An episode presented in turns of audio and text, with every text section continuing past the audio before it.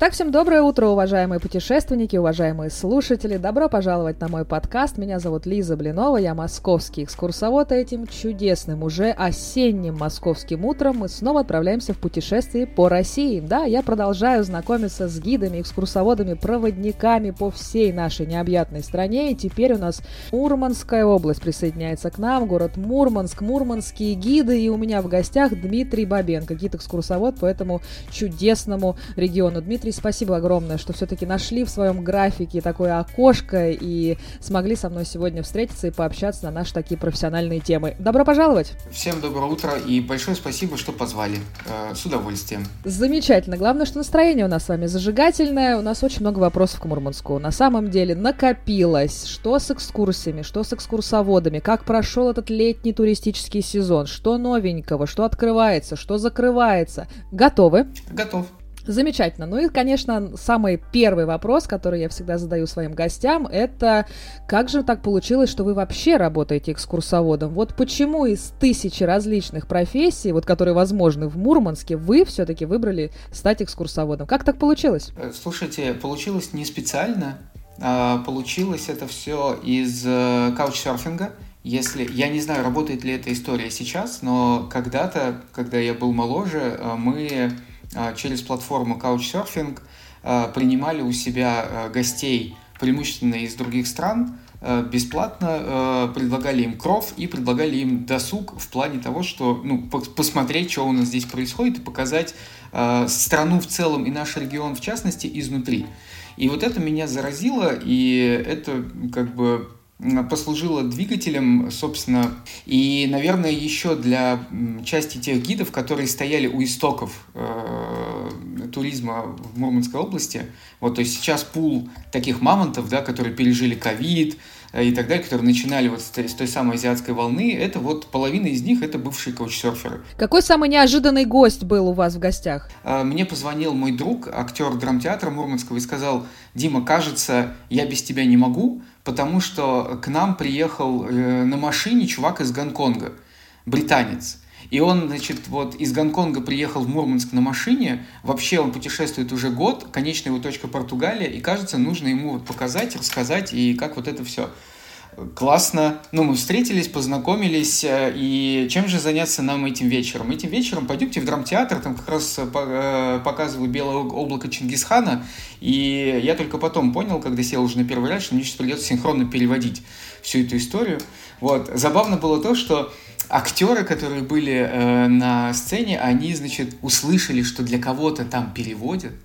И это была лучшая их игра, потому что я был там не менее там, пяти раз на белом облаке, но они прям сильно старались. Чем вы занимались до этого э, визита? До этого я был в гражданской юриспруденции, э, а до этого я работал в полиции. Как отнеслись люди, когда вы так резко сменили род деятельности? Вот были какие-то, может быть, неожиданные реакции, когда вот вы теперь не юрист, а теперь вот какие-то экскурсовод и гостей встречаете? Была любовь к путешествиям.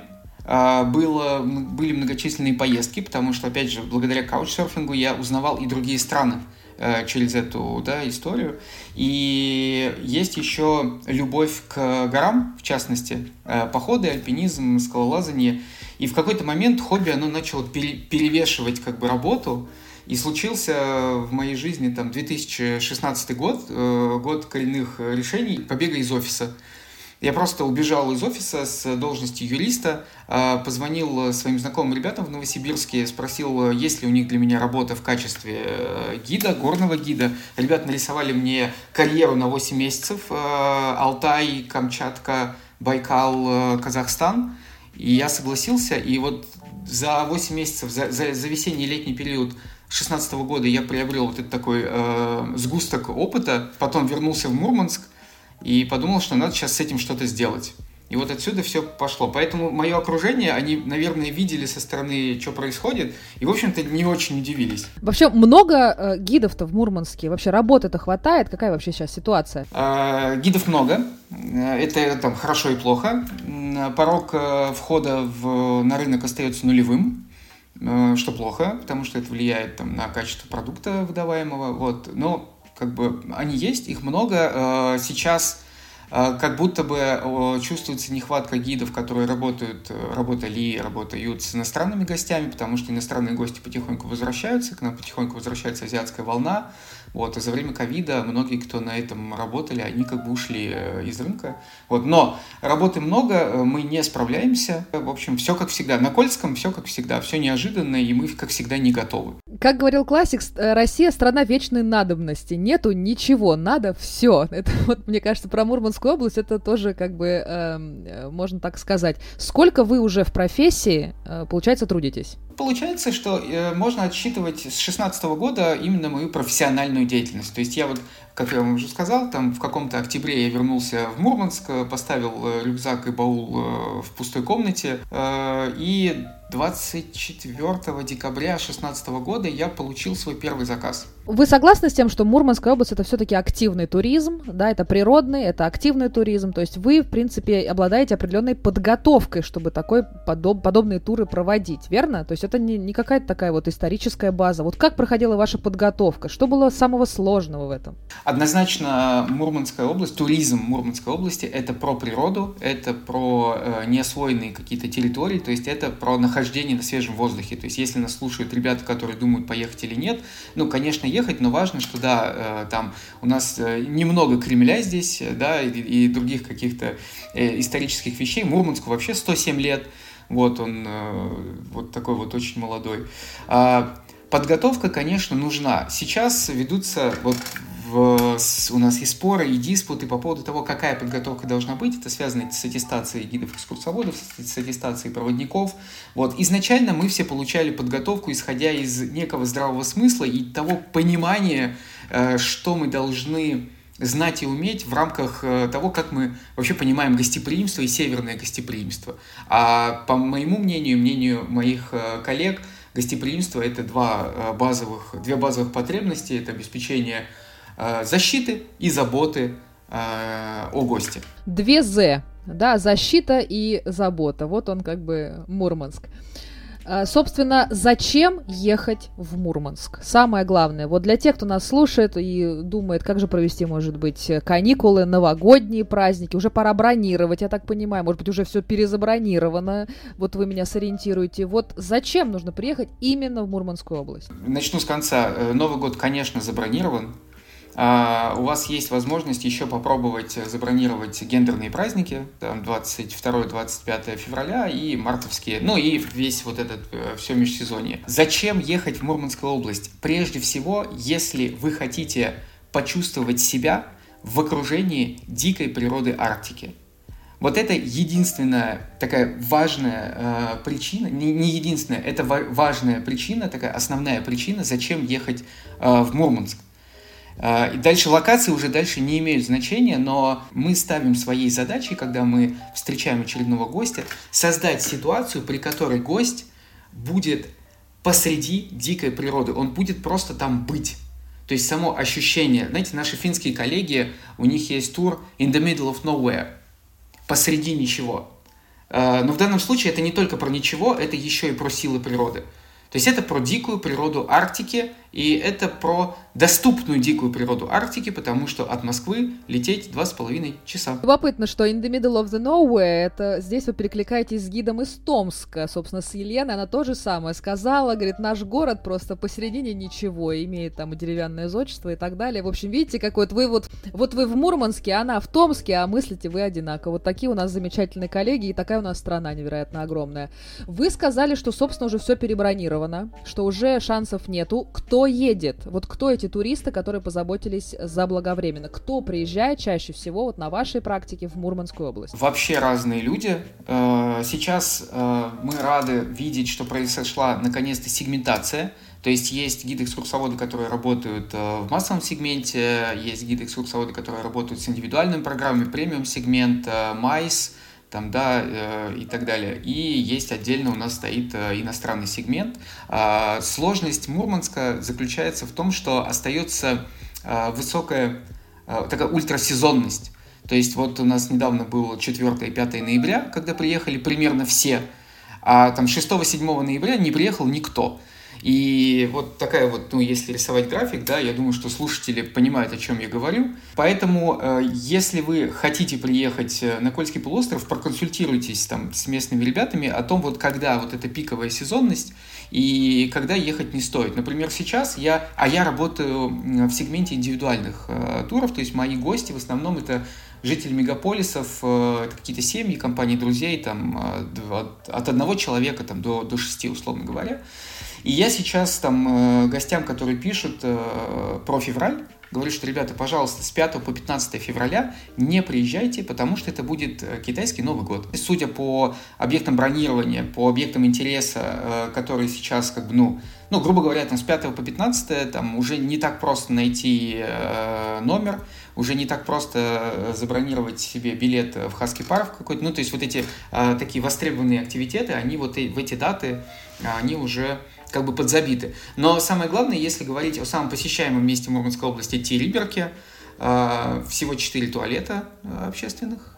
Я с тревогой вспоминаю китайский Новый год 2019 года, когда очередь в туалет составляла от часа. И у меня было, был такой замкнутый круг, э, я работал с тайскими гостями. Ребята сходили в туалет, а потом я уже занимал очередь, потому что через час они опять захотят туалет. Нет туалета, нет туризма. Мне кажется, этот слоган э, прекрасно вообще по всей России может действовать. Я в Териберке была, Дмитрий, надо нам, вам признаться. Мне очень, конечно, понравился, но я не попал ни в полярный день, ни в полярную ночь, такое было межсезонье. Э, про туалеты я не совсем помню, но я помню, что там очень сложно найти еду. То есть там все рестораны перебронированы, забронированы были, и ближайший там обед это был что-то в районе пяти вечера, а мы приехали там из серии половины первого. Ну, в общем, пришлось, конечно, ждать и выручаться только бутербродами, которые взяли с собой. В общем, действительно, э, как-то тяжеловато там с инфраструктурой. Вид невероятно, конечно, красивый. И вот для тех, кто только мечтает поехать туда, расскажите, в чем же сила-то этого места? Почему же туда все едут? Все просто. Так, э, кто там э, копирайтеры, продвижители, значит, записываем. Э, Териберка на сегодняшний день Э, является самым э, доступным берегом Северного Ледовитого океана. То есть мы там э, примерно немножко считали, вот вы сидите там на Камергерском, пьете кофе, значит, вот вам нужно, значит, э, взять такси и ехать там, э, не знаю, в Шереметьево, в Домодедово, ну, дай бог, три часа, потом вы летите два с половиной часа, значит, на самолете, а потом вы еще три часа едете на машине, и вы на берегу Северного Ледовитого океана. Между вами и Северным полюсом 2300 километров нет никакой земли. Само ощущение, ну, как бы мы часто говорим гостям, я часто говорю гостям, ребята, сегодня с очень высокой степенью вероятности самый северный день в вашей жизни – чтобы быть севернее, вам нужно быть геологом или каким-то там чуваком, который ходит в экспедиции, или очень захотеть. Но в среднем, если вы не геолог и не супер там какой-то отважный путешественник, это будет самый северный день в вашей жизни. Вот за этим люди едут в Телеберку. Можно быть геологом или можно быть китом. Вот для тех, кто едет, собственно, китов смотреть, это же вообще лотерея. У нас есть время? Это самый главный вопрос, он просто бередит всем умы. Киты в Териберке, киты на Кольском, киты в Мурманске, да, все эти хэштеги, они случились э, в прошлом году. А, в прошлом году э, случилось уникальное природное явление, которое раньше никогда не наблюдалось и не фиксировалось. В, Тер... в Териберскую бухту э, на зимовку пришли горбатые киты. Да, вначале их фиксировали до 13 особей. А, последние ушли в конце марта. Такого не было никогда. И их можно было наблюдать с берега, их наблюдали с кораблей, их наблюдали с э, окна гостиницы. И там квинтэссенция была, у меня э, гости падали в эпилептическом припадке, когда мы стоим на сопке э, рядом с берегом, мы фотографируем сияние, любуемся сиянием, а в темноте моря мы слышим дыхание китов. Это все мы накладываем э, такой интересный факт, что всего 2% населения планеты видели китов. А на это мы накладываем то, что следующие ближайшие киты в России это, дай бог, там Шантар, а, ну, Дальний Восток. И получается, что у нас в прошлом году вот эта взорвалась китовья бомба. Примерно все киты, а, которых мы видим вокруг Мурманской области, то есть это в Баренцевом море на севере, Белое море на юге, это все мигрирующие особи. То есть они не живут здесь все время, они не приносят потомство, либо мы об этом, ну мы это в том числе научное сообщество, э, до сих пор не знаем. И в этой связи э, их появление э, китов, э, оно такое очень слабо прогнозируемая история. Да, у нас есть летняя миграция белух, у нас есть ну, как бы достоверные данные о том, что несколько белух после этой миграции заходят в Белое море и находятся в Кандалакшском заливе. Неделю назад я наблюдал с гостями белуху прямо в черте города. Вот, поэтому, как бы, ну, ну, про это еще можно там отдельно поговорить. То есть не тереберка единой, так сказать. А, летом, в начале лета, конечно, вероятность э, встретить китообразных выше, потому что к берегу с севера подходит Мойва, соответственно, там и э, малый полосатик, там и горбатый кит. У нас есть э, два вида дельфиновых. Э, у нас иногда приходят касатки, есть морские свиньи. В Советском Союзе, а потом в России э, морская биология работала следующим образом. Мы будем отправлять морских биологов изучать китов туда, где удобнее. Поэтому про Кольский полуостров много не говорили, потому что здесь неудобно наблюдать за китами, еще и полярная ночь и так далее. И только последних, наверное, года два или три проводятся какие-то исследования. Кто подписан на Анастасию Куницу, она вот э, популяризатор вот этой всей истории, обязательно там на нее, ее легко найти, она частый гость в мы с ней там на связи, она нам много рассказала, а мы помогаем ей фиксировать встречи с китообразными в море. Да, поэтому если какие-то туроператоры или индивидуальные проводники гарантируют вам стопроцентное, значит, видение китов, э, надо, конечно, немножко э, усомниться в этом. Ну, а контакты Дмитрия и вот Анастасии, те, кто занимаются, собственно, этим делом, всегда будет э, в описании этому треку, так что подписывайтесь, следите за китами, следите за Дмитрием, следите за Анастасией, потому что это действительно уникальная такая э, информация. Слушайте, ну вы действительно очень много знаете про морских свиней, про дельфинообразных и так далее. Как вы все это вообще запоминаете? Вообще важно ли знание материала для экскурсовода и какими вообще качествами должен обладать хороший, востребованный экскурсовод? Я не знаю ни одного гида-экскурсовода Мурманской области, который пришел из обучения. Ну, то есть он такой, он осознанно пошел, отучился, э, значит, на специальном факультете и пришел вот в эту профессию из обучения. То есть все мы откуда-то пришли. Соответственно, все мы в начале, вот в этом стихийном э, азиатском потоке туризма, мы как-то строили свое понимание, а потом на это мы уже наложили то, что мы начали смотреть, что происходит вокруг, как э, работает в других регионах э, России, а потом подъехала аттестация, а потом мы познакомились с антропологами, с археологами, с морскими биологами, и в целом возникло некое понимание того, что гид-экскурсовод на Кольском полуострове, он метеоролог, он морской биолог, он археолог, антрополог, историк, краевед э, и вот это вот все. Ну и еще и знает, как э, там э, приготовить поесть, если вдруг, да, не забронировать ресторан, и знает, как проехать на джипе по луже, которая выше этого джипа. Ну то есть такая, знаете, такой универсальный солдат получается. Мы, конечно, не можем э, там знать все, но если ты заявляешь, что ты гид-экскурсовод на Кольском полуострове, соответствуй. Ну, то есть, гость, который приезжает, у него, представьте, у вас выходные, у вас три дня на север. Там, скорее всего, это ваша единственная поездка э, на Кольский полуостров вам интересно все. Поэтому мы много работаем для того, чтобы э, ответить на абсолютный максимум вопросов э, для гостей. Это правда. Вы сказали, что не тереберкой единой. Вот, собственно, я еще, э, мне посчастливилось быть в Кировске. И я так понимаю и сейчас слышала, что вообще этот город, который когда-то был богом забытый, сейчас активно развивается. Там появилась новая какая-то канатная дорога, там вообще какая-то инфраструктура появилась. Вообще, что сейчас с Кировском и почему тоже следует на него обратить свое внимание? А Кировск это круто, потому что Кировск это горы. То есть, э, если вы приехали изучать Кольский полуостров, да, у нас есть побережье, есть тундра, есть северная тайга на юге, но есть еще и горы. У нас две горных системы главных, Лавозерские тундры и Хибины. Вот город Кировск, он расположен прямо в горах. Соответственно, чтобы посмотреть на горы, нужно ехать в Кировск. А, чем хорош Кировск? Это горнолыжный курорт. А, сейчас э, им владеет, ну то есть всей инфраструктурой владеет компания Фосагра. Не самые бедные ребята, они вложились хорошо в инфраструктуру. А, в средней, по-моему, 25 километров трасс. Трассы всех цветов, очень достойный прокат. Есть пул инструкторов, есть англоязычные инструкторы, есть детские инструкторы, горные лыжи и э, сноуборд. Многие мои гости, которые катали раньше в Сочи, сейчас ездят сюда, потому что здесь дешевле, здесь больше снега, длиннее сезон, а сезон начался в Кировске 5 ноября, а закончится он где-то к концу мая. Да, ну поэтому добро пожаловать всем любителям катать. Помимо этого, там прекрасное место для снегоходных историй. Ну, то есть, э, ну, зимой снегоходы в горах это, это прекрасно. И там есть э, несколько компаний, которые делают это очень давно, качественно, безопасно, ну, прям очень круто. А, можно погулять на снегоступах, э, можно там всякие такие истории поделать. Летом это, конечно, трекинги, хайкинги, летом это джипинг. Ну, то есть все, что вот вы, вы как представляете себе, да, экскурсии в горах, это все там. Минералогия, геология, там, ну, вот, вот эти все истории.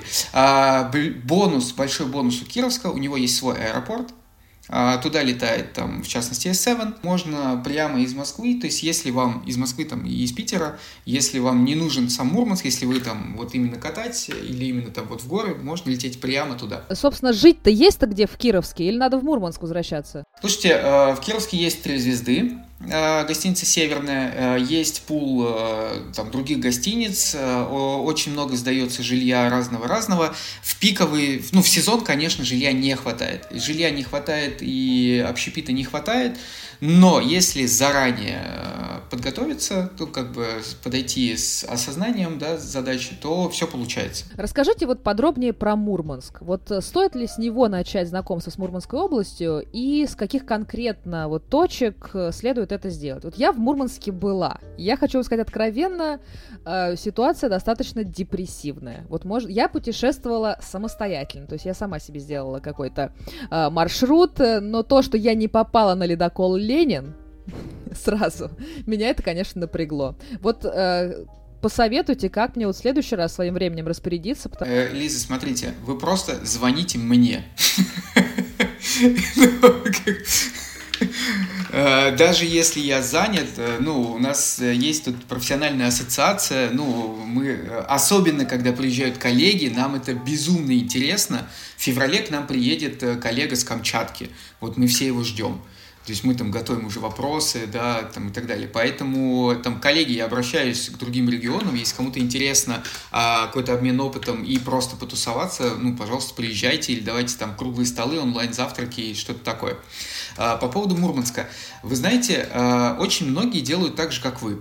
А, то есть мы высылаем там программу на несколько дней. Она начинается, конечно, в Мурманске с обзорной экскурсии по городу, плюс какие-то дополнительные истории. И люди такие, ой, а можно вот, э, простите, вот это все без Мурманска, потому что там вот этот памятник танку, значит, и почему вот эта улица так называется, нам это все неинтересно. И действительно, Мурманск ну, как бы его там а, кварталы спальные, они выглядят, ну, как, как обычный э, такой постсоветский город, да, там вот эти вот хрущевочки там и так далее. Но в регионе и не увидеть столицу, ну, как бы это странно, потому что со столицы все начинается и ей все заканчивается. Возможно, совсем, ну, это совсем не Москва, где, где, я не знаю, сколько можно ходить по Москве постоянно, там, ну, то есть, да, это, конечно, не Питер, это не Казань, это там, ну, а, это очень молодой город. Это индустриальный город. Э, у нас очень маленький центр. Э, домов, э, переживших Вторую мировую, по пальцам посчитать, потому что Мурманск сильно бомбили во время войны. Он был деревянный, он много горел вот, и там потом с архитектурным планом, значит, э, не все шло гладко. Но мы стараемся рассказать а, и выдать максимум интересной информации про а, Мурманск. То есть мы стараемся провести сквозь вот эту серость и показать вам, например, а, вот эту советскую неоклассику, которой застроен а, центр, и показать вам лавандовые дома, показать вам а, дома цвета травы и там а, сказать, почему они выкрашены в эти, в эти цвета скажем так. Помимо этого, помимо обзорной экскурсии по Мурманску, у нас есть ребята, которые делают классные иммерсивные вещи. У нас есть иммерсивные прогулки, а, вы просто гуляете с гидом-экскурсоводом, вам дают наушники, и вам рассказывают, то есть вы идете по городу с современной застройкой, а вам говорят, вот здесь в 20-е был маленький китайский квартал. Но это интересно, это интересно, там, э, да, вот какие-то такие моменты. Мы еще добавляем туда элементы, ну, какого-то советской еды, например, да, э, потом гид-экскурсовод просто направляет экранчик э, и проецирует какую-то картинку, какую-то фотографию на стену. Ну, то есть вот такие вот э, вещи. Этого немного, но у нас есть ребята, которые делают такие классные вещи. А, по поводу ледокола Ленин, это очень классный объект. Может быть, я там, конечно, ударился об Мурман с головой, да, и там, но для меня это как посетить космический корабль. Те технологии, которые э, применялись, которые разрабатывались, то, что было сделано э, инженерами для создания этого ледокола, это, кла- это, это прям уникальная история, это как бы такое торжество какой-то советской инженерной мысли для меня. Это история Мурманска, которую можно потрогать. У нас очень мало мест, которые можно, вот истории, которые можно потрогать, а вот ледокол можно. И это важно. Но с ним сложно работать, потому что если мы считаем, что это классный объект показа и музей и все такое, а, владелец компании там, Атомфлот считает, что это судно у судна должен быть капитан, команда, значит, и вот это все, и, и тут не положено, сюда не ходи. И, к сожалению, с этим связаны сложности, то есть, ну, они не могут принять там неограниченное количество человек, там, ну, в общем, такая это. У нас есть то, болевые точки, и Литокол Ленин так, одна из таких э, моментов. Но он стоит того, чтобы посетить. Ну, собственно, для меня было шоком, что надо на листочке записываться, который при входе. И там я уже пришла, 40 человек, а там уже все закрыто. Следующая там запись на листочек будет в 2 часа. Там уже тоже 38 человек. И как бы мы тоже не попали. В общем, как-то с записью у них тоже не очень. Что еще посетить в Мурманске, если для самостоятельного путешествия, помимо великолепного берега, э, моря и помимо ледокола Ленин, что еще? Куда сходить? Я обычно начинаю экскурсии по Мурманску Мурманску с города Кола. Наверное, в контексте истории Кольского полуострова и истории города Мурманска мы не можем рассматривать Мурманск отдельно от Колы, а это как бы города, у них общая граница, да, то есть они очень близко расположены. А, и, в общем-то, русская государственность а, на а, Мурмане, то есть на северном берегу Кольского полуострова, она начиналась с Колы. И там сейчас сделали классную набережную, а, вы, то есть вы стоите в начале Кольского залива. А Кольский залив – это ответ на вопрос, почему Мурманск. То есть почему он был создан, а, вот как вообще и зачем, как двигалась мысль по созданию города, почему он самый большой за полярным кругом и так далее. И в Колу просто едем, набережная – много рассказываем. Ну, тот, кто самостоятельно, там есть стенды, можно, значит, там почитать и примерно понять, э, про что вообще происходит. Поэтому, ну, Мурманск без колы, деньги на ветер. Великолепно. Звучит как тост. Поэтому, уважаемые друзья, сразу планируйте мало того, что позвонить Дмитрию, так еще и, собственно, э, узнать, где же эта кола. Глав... Одна из главных рек — это река Кола. То есть это э, именно она дала да, вы когда едете из аэропорта, вы пересекаете через мост реку Кола. Она дала название Кольскому заливу и городу Кола, который э, расположен в устье э, реки, которая уже, собственно, там начинается Кольский залив. А Кола от э, финно-угорского, от саамского колта или култа, там два значения – золото и рыба. Что, в общем-то, и в те времена, да и сейчас такая, ну, равнозначная история, потому что атлантический лосось, семга, вкусная дорогая рыба, вот, она была предметом там обмена, предметом торга долгое время, поэтому вот кола это вот так, ничего общего с напитком. А жаль, я являюсь большой фанатой, поэтому все друзья меня как бы знают, я вообще-то не пью, вообще не выпиваю абсолютно ничего, поэтому кола, я думаю, это мой город, мне нужно там встретить старость. Говоря про лосось, Собственно, что попробовать в Мурманске, потому что мы посетили пару заведений, нам очень понравилось, и они как-то выглядят супер роскошно, когда ты потом выходишь в Мурманск, ты как-то даже у тебя не бьется одно с другим. Собственно, северная кухня, из чего она состоит, какие-то национальные штуки, которые обязательно нужно попробовать, будучи в Мурманске. А, до ковида э, русские туристы в Мурманск не ехали, они ехали в основном куда-то в другие места, а потом они все приехали к нам, и они захотели вкусно поесть, э, значит, вкусный алкоголь выпить, и вот это вот все. Соответственно, нашим губернаторам была поставлена задача в кратчайшие сроки сделать арктическую кухню. Это свежая история, но она сейчас прям на полном ходу, и она, ну, остается как бы, ну, такой, очень классная штука. Более того, э, сейчас открылись новые рестораны, и на подходе там еще один. И помимо вот этой классики, то есть это там треска, это палтус, это атлантический лосось семга, это тихоокеанский лосось горбуша, это краб, это гребешок, это еж. Помимо этого всего, например, относительно недавно у нас открылся гастробар Поморы. А, Поморы заселяли юг Кольского полуострова, то есть это вот ребята, которые пришли да, из Архангельска, и поморская культура до сих пор имеет место быть. А, история Кольского очень тесно переплетена с поморской культурой. Ребята, которые открыли этот гастробар, постарались переосмыслить поморскую, поморские блюда, и сделать там очень аутентично, очень атмосферно, и вот я всем гостям ну, настоятельно рекомендую, и обязательно ну, вот, приглашаю туда. Но это вот, ну, это, знаете, пельмени с горбушей – это то, что крадет мое сердце. Это, это прям звучит очень вкусно. Слушайте, вот с поморской кухней вы очень близки, а с финской кухней? Я знаю, что есть очень много названий финских оста- осталось, какие-то там а, озера с финскими названиями, вот кухня. Вот вообще финское наследие живо? А, финно-угорское, то есть мы опять же говорим про сами, Сами это коренной народ Кольского полуострова. Вот, и вот эти вот топонимы, да, например, вот эти все озера, э, окончание озера на Явр, Э, а название реки, то есть э, река это Йог.